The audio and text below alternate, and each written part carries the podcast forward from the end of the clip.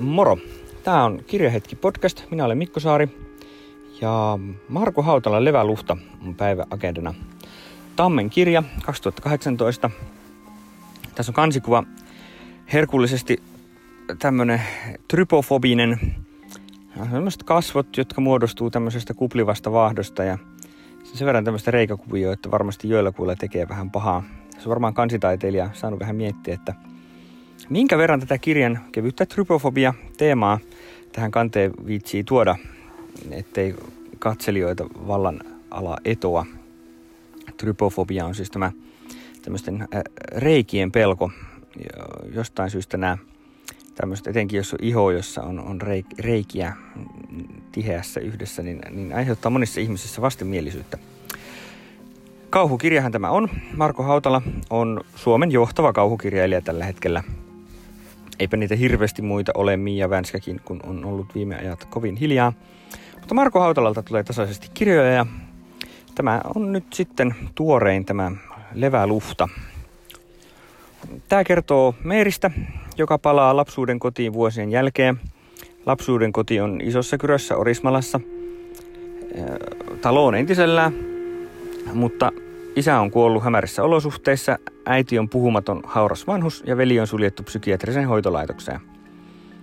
Talosta löytyy jotain vähän outoa ja sitten siinä pellon toisella puolella on leväluhta, joka on tunnettu soinen lähde, johon on upotettu aikoinaan kymmeniä ruumiita ja joka tässä kirjassa nyt sitten vetää moniakin ihmisiä puoleensa epäilyttävällä tavalla.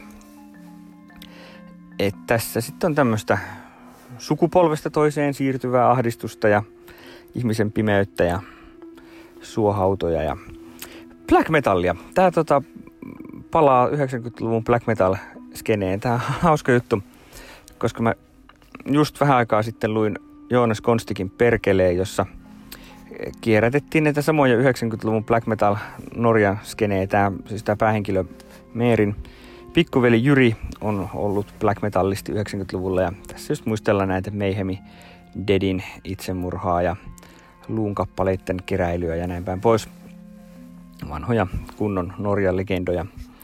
Ne on nyt selvästi, selvästi palaamme nostalgioinnissa tähän 90-luvun puoliväliin, jossa, jossa tämäkin, tämäkin eiköhän tämä, nämä jutut, jutut vielä useammassakin kirjassa esiinny, koska mä muistan ne kyllä itsekin sieltä 90-luvun puolivälistä, ne oli aika, aika kiinnostavia juttuja silloin teini-iässä, kirkonpolttajat ja, ja nämä norjalaisten ihan henkirikosten tasolle menneet bändimittelöt.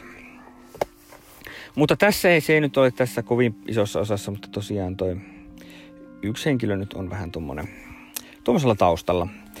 Mutta tämä on taattua Marko Hautala. Marko Hautala on hyvä kirjailija.